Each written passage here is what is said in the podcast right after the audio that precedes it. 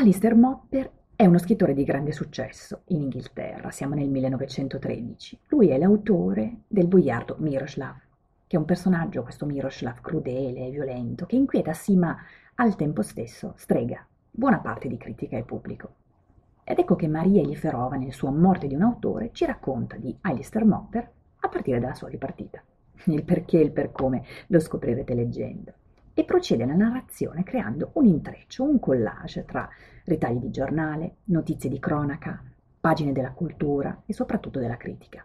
Critica che ora osanna e ora demolisce il nostro Mopper e inserisce persino le lettere dei lettori, lettori indignati per via della recensione ora troppo aggressiva, ora troppo benevola, e eh, anche altre lettere di altri scrittori e persino notizie dal mondo del cinema, perché il Boiardo stava per diventare un film.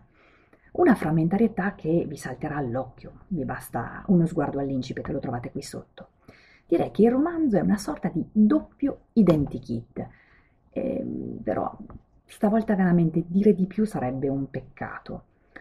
Però non posso, non ce la faccio, non posso proprio non citare un certo Bram Stoker e il suo Dracula, opera che, oltre che per il soggetto ovviamente, era particolarmente affascinante proprio per la sua composizione, cioè stralci di lettere, pagine di diario che si sovrapponevano le une alle altre, creando così una narrazione sì frammentaria, ma sempre sorprendente, sempre inaspettata, perché mai piatta, mai banale.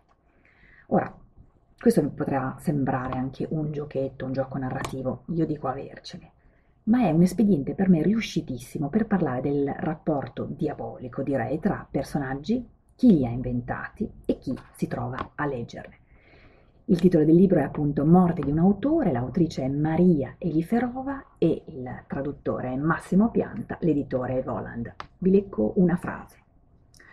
Ma un boiardo Miroslav in carne e ossa, se così si può dire, ha un prototipo reale? chiede un giornalista.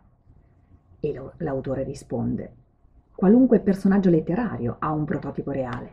In definitiva, la dottrina cristiana si fonda proprio su tale principio. Buona lettura.